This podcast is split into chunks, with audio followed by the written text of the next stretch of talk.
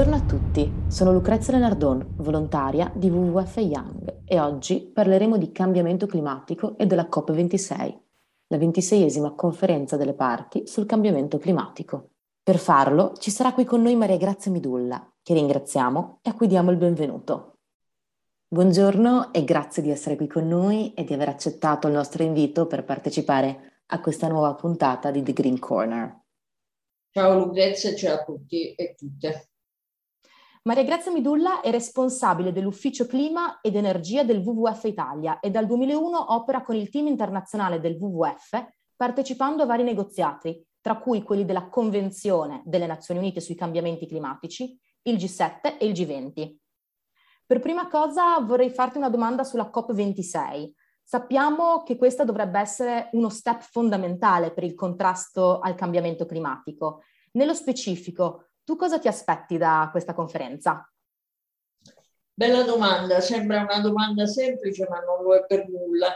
Allora, io mi aspetto che venga dalla COP26 il segnale che siamo usciti dal, dal business as usual, cioè dal, dall'affrontare il problema del cambiamento climatico come uno dei tanti problemi su cui eh, si possono fare dei piccoli passettini ogni volta perché la situazione è grave. Eh, il, recente rapporto dell'IPCC, non so se ne parleremo dopo, eh, però il recente rapporto dell'IPCC ha dato un segnale molto serio, ha detto che se non riduciamo oggi, oggi le emissioni, è molto difficile che noi riusciremo a limitare il riscaldamento globale a un grado e mezzo. E questo è non solo il fine dell'accordo di Parigi, ma è anche sempre di più evidentemente eh, necessario visto che con un aumento della temperatura di 1,1 gradi già ne stanno succedendo di ogni e già vediamo che il, la, la gravità, l'intensità e la numerosità dei fenomeni si sta moltiplicando in modo anche, devo dire, inaspettato. Quindi anche in relazione appunto al rapporto dell'IPCC che è uscito questo agosto, eh, secondo te siamo ancora in tempo per porre rimedio ai danni o alcuni dei danni che, sono, che abbiamo causato fino ad ora al nostro pianeta? Voi molto spesso ci sentite insistere sulla CO2, cioè sull'anidride carbonica. Noi insistiamo molto sull'anidride carbonica un po' perché è il, ma, il maggior gas, gas serra, ma anche perché eh, permane nell'atmosfera per tantissimo tempo. Quindi i danni che abbiamo provocato ci metteremo molto tempo a, a, a ripararli. Eh, noi oggi dobbiamo evitare il peggio, cioè quello che non riusciremo mai a gestire. Vorrei che le persone siano molto coscienti del fatto che se il cambiamento climatico va avanti, si intensifica, noi potremmo essere nella, nella, necess- nella condizione di non riuscire più a far fronte. E questo farebbe crollare tutte le strutture della civilizzazione umana come la conosciamo. Quindi non è che stiamo parlando di qualche cosa, appunto, dicevo prima, e non la trattiamo come una delle tante cose. Qui stiamo parlando delle condizioni eh, perché si sviluppi la civilizzazione umana eh, come, come si è sviluppata negli ultimi 3.000 anni perlomeno. Per quel che riguarda il, il fatto se siamo in tempo o meno, io vorrei anche sfatare però la voce di chi dice ormai non c'è più nulla da fare, ormai il danno è fatto, non c'è più nulla da fare. Perché invece gli scienziati sono stati molto chiari nel dire che possiamo fare moltissimo. Innanzitutto appunto possiamo evitare il cambiamento climatico più disastroso, ma soprattutto abbiamo l'occasione anche di migliorare il nostro modo di vita.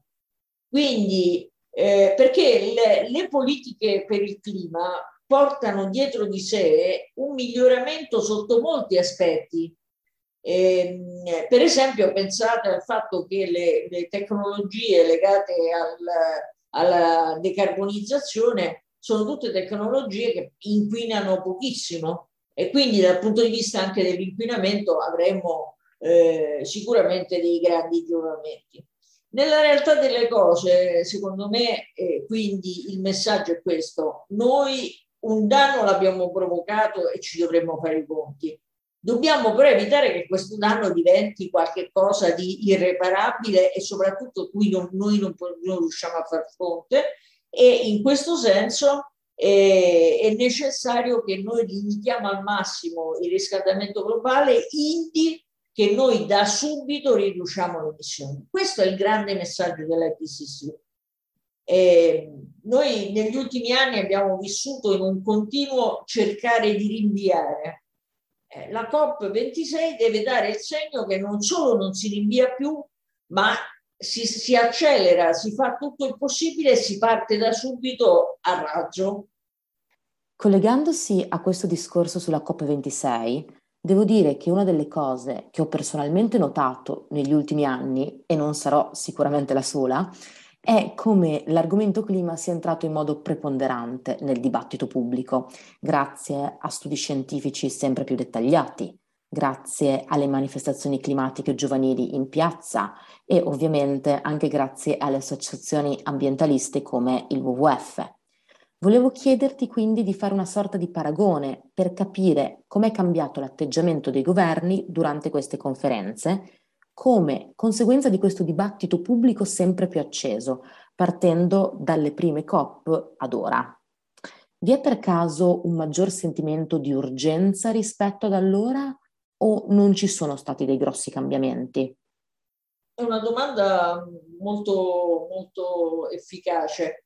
La, la cosa che sicuramente vorrei dirti è che eh, non è che non ci fosse concordia quando io ho cominciato a seguire i negoziati sul clima, che purtroppo ormai è tanto tempo fa, nel 2001 la, ho fatto la mia prima, la mia prima COP, la COP 6 bis eh, al, a Bonn.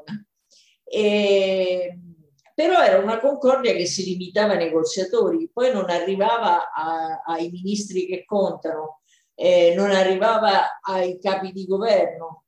Oggi come oggi invece interessati del problema del clima sono tutti, un po' perché alcuni, per esempio le industrie fossili hanno visto che alcuni provvedimenti hanno avuto una, un'influenza anche sulla loro attività e quindi cercano di, di, di, porre degli ostacoli, ma moltissimo perché invece la preoccupazione è sempre più diffusa.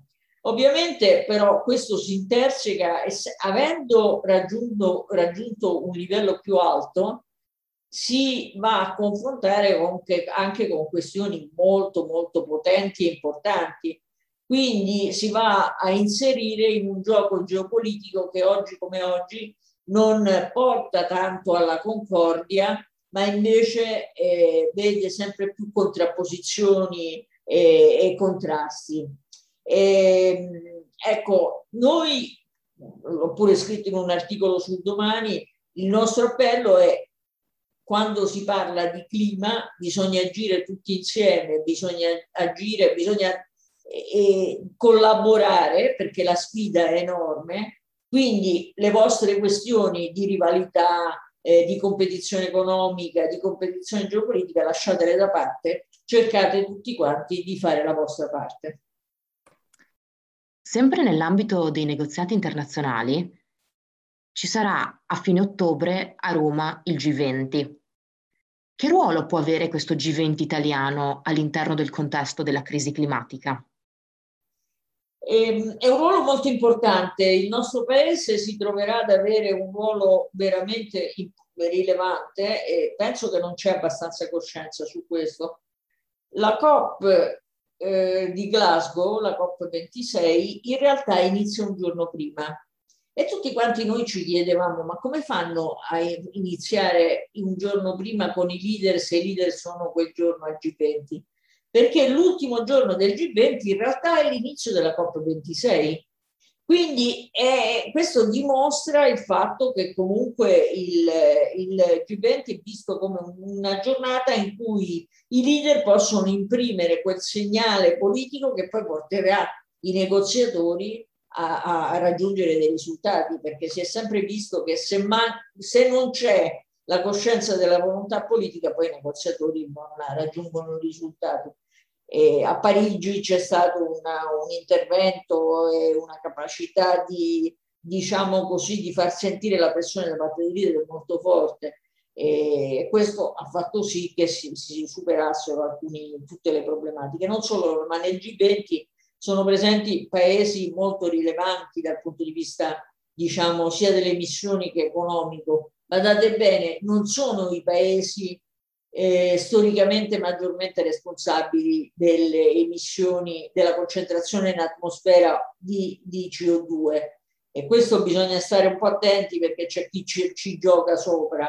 Eh, però sono anche paesi che, che, che, che hanno, stanno avendo uno sviluppo economico fortissimo e molto, e molto veloce e quindi è plausibile eh, ed è indispensabile anzi che questi paesi eh, facciano la loro parte, sempre in base al principio delle Nazioni Unite delle responsabilità comuni ma differenziate e, e in, ognuno in base alle proprie capacità, il che fa sì che alcuni paesi in via di rapida industrializzazione abbiano dei, dei, di un peso forte. Noi, per dirla in soldoni, vorremmo che dal, dal G20 eh, eh, venisse un segnale comune a favore di una carbon tax a livello globale, eh, venisse un segnale comune eh, a favore eh, di un'uscita dal carbone, venisse un segnale comune di soldi che finalmente vengono dati ai paesi più vulnerabili, un impegno che è stato preso e non è stato rispettato. Eh, tutte queste cose il G20 può scioglierle in vista del, questi nodi può scioglierli in vista della Coppa. Siamo arrivati alla fine della nostra intervista, quindi ti ringrazio per questo intervento estremamente interessante e soprattutto attuale e ovviamente ti ringrazio per essere stata qui con noi. Grazie a te. Ringrazio anche voi per averci ascoltato. Ci vediamo alla prossima puntata di The Green Corner.